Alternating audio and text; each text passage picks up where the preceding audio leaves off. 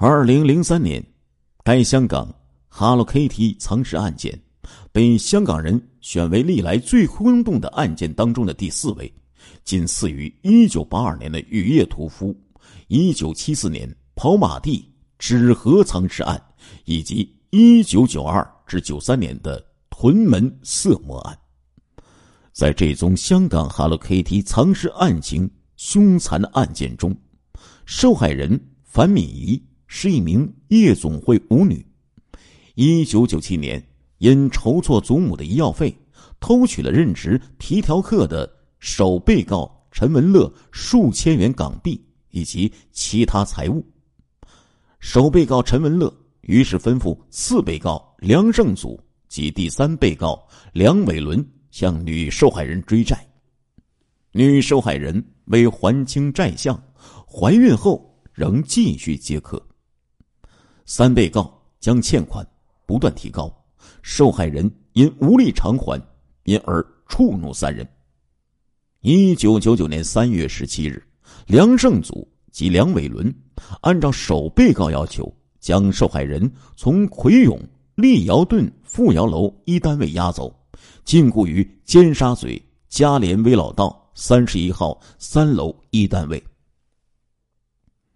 当回到单位之后。梁伟伦质问受害人为何不还钱，为何不肯回电话，连踢受害人超过五十次。三名被告用木板封着该单位的玻璃窗，以滚油泼向受害人的口腔，在伤口上涂上辣椒油，逼他吞吃粪便以及喝尿。被告之后把烧融的塑胶吸管滴在他的腿上。并命令受害人发出笑声，受害人开始神志不清，并不时挑起伤口上的结疤。被告于是以电线紧紧捆缠受害人双手多个小时，之后又用铁条殴打他的双手。数星期之后，女受害人终于支撑不住，被告一度以打火机烧她的脚部，要她移动身躯，受害人其后。直接用口吸食冰毒，在地上辗转反侧，壮甚痛苦。估计于一九九九年四月中旬死亡。死亡时脸部浮肿，牙齿流血，全身长满水泡，伤口灌脓。当被告发现樊敏仪已死去之后，他们决定将死者肢解，先将尸体搬到浴缸中放血。锯开骨骼，以胶带盛着死者的肠脏，在浴室之中以烫水煮熟，排水渠呈现类似肉类以及牙齿状的物体。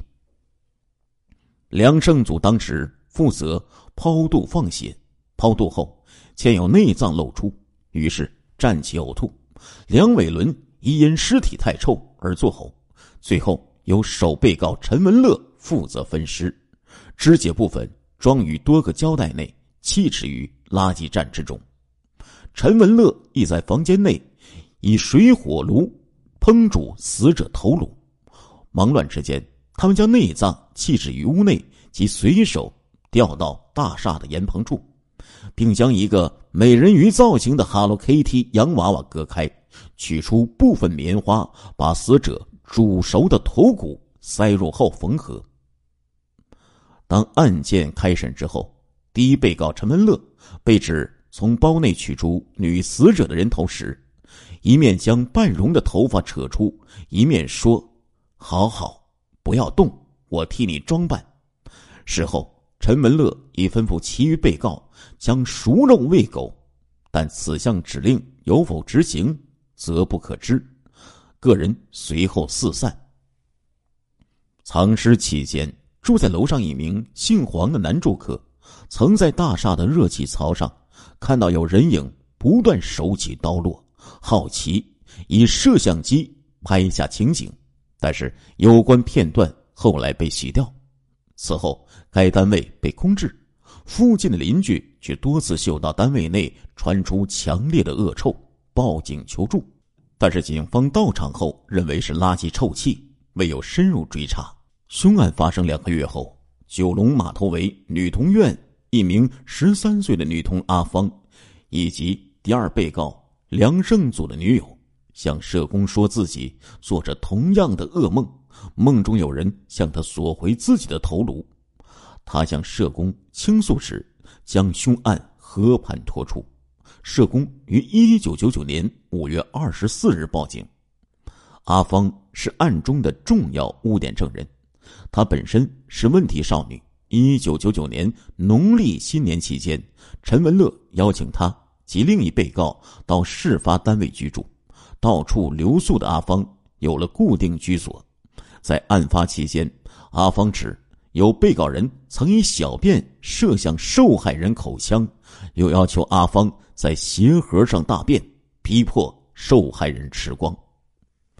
一九九五年五月二十六日，九龙油尖区警区一队探员带同阿芳到达现场。阿芳疑因惧怕不敢上楼，只在楼下指出案发单位。警员戴备口罩以及胶带包脚，以防尸虫咬噬。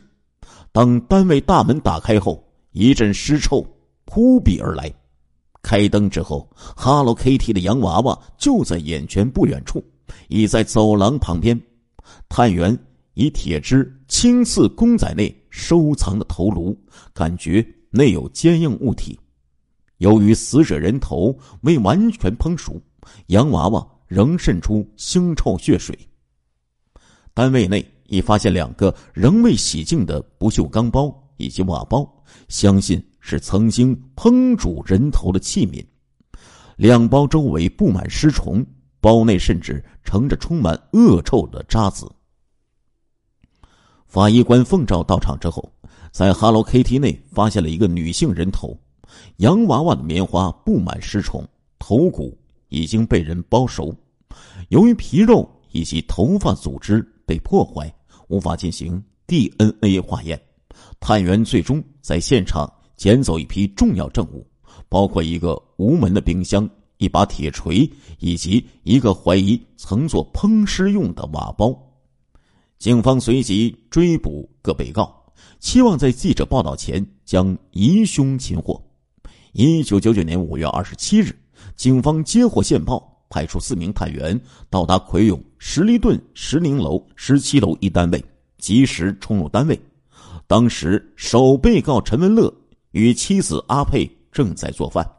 第二天，四被告梁胜祖主动投案，第三被告梁伟伦在报章上得知事件，逃往广西。由于知道梁已离境，警方遂将资料交给国际刑警协助追捕。直至二月十四日，中国大陆公安在执行其他任务时，巧遇梁伟伦，因他未能出示身份证明文件。遭公安扣押，其后得悉他在香港被通缉，移交香港受审。二零零零年十月九日，案件于香港高等法院开审，翌日成为香港多份报章的头条新闻。三名被告被控以谋杀罪、非法禁锢以及阻止尸体合法殓葬共三项罪名。在调查初期。警方苦于没有足够的证据证明死者就是范敏仪，但因被告已承认非法处理尸体等控罪，加上污点证人阿芳的口供，于是落案控告三人谋杀罪名。三名被告各自承认禁锢或阻止尸体合法殓葬，但全部否认谋杀罪，在自辩时亦互相推卸责任。如第二、三被告。就声称一切都是受第一被告陈文乐所指使。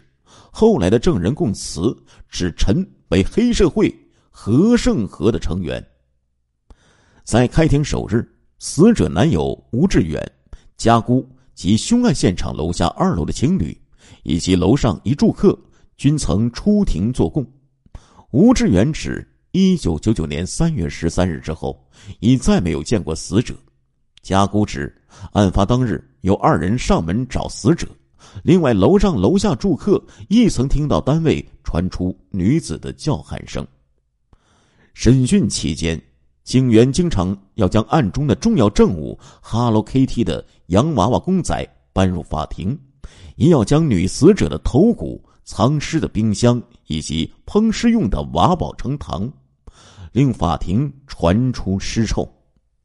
当其中一名被告供述如何从椅子上跳下，以膝盖压在受害人身上时，另一名被告竟在庭上发笑。审讯时，庭外已出现怪事。当辩方律师指被告只是非法处理尸体，根本不用谈的太多之际，庭上的灯光闪动大作，庭内所有人都非常愕然。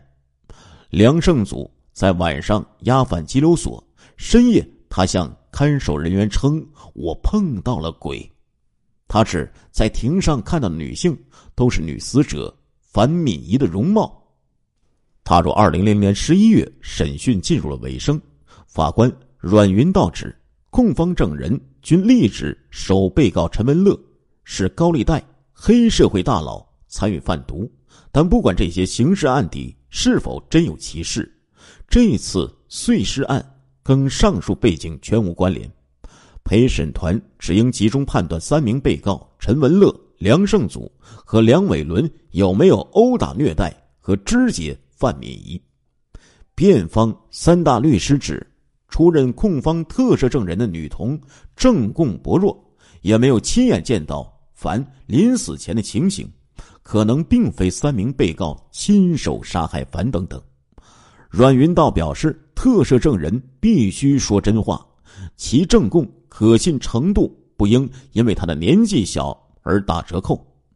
二零零零年十二月六日，陪审团以六比一大多数作裁定三被告谋杀罪名不成立，误杀罪名成立。法官阮云道决定以最严厉的判刑判处三人终身监禁。三名被告被判终身监禁之后，均提出上诉。但是陈文乐与梁伟伦的申请被驳回，只有梁胜祖获准上诉。案中死者樊敏仪的头颅骨是案中唯一证物，在初审结束之后，含有的交由法医保存在红勘公众殓房，直至各犯人上诉程序结束。死者家人于二零零四年三月才获通知领回头颅，并于三月二十六日火化。女死者。亦有一名儿子于一九九八年出生，香港 Hello Kitty 藏尸案就这样告一段落。听众朋友，本集播送完了，感谢您的收听，我们下集再见。亲爱的听众朋友，这一集的《中国大案纪实》播送完了，感谢您的收听，我们下一集再见。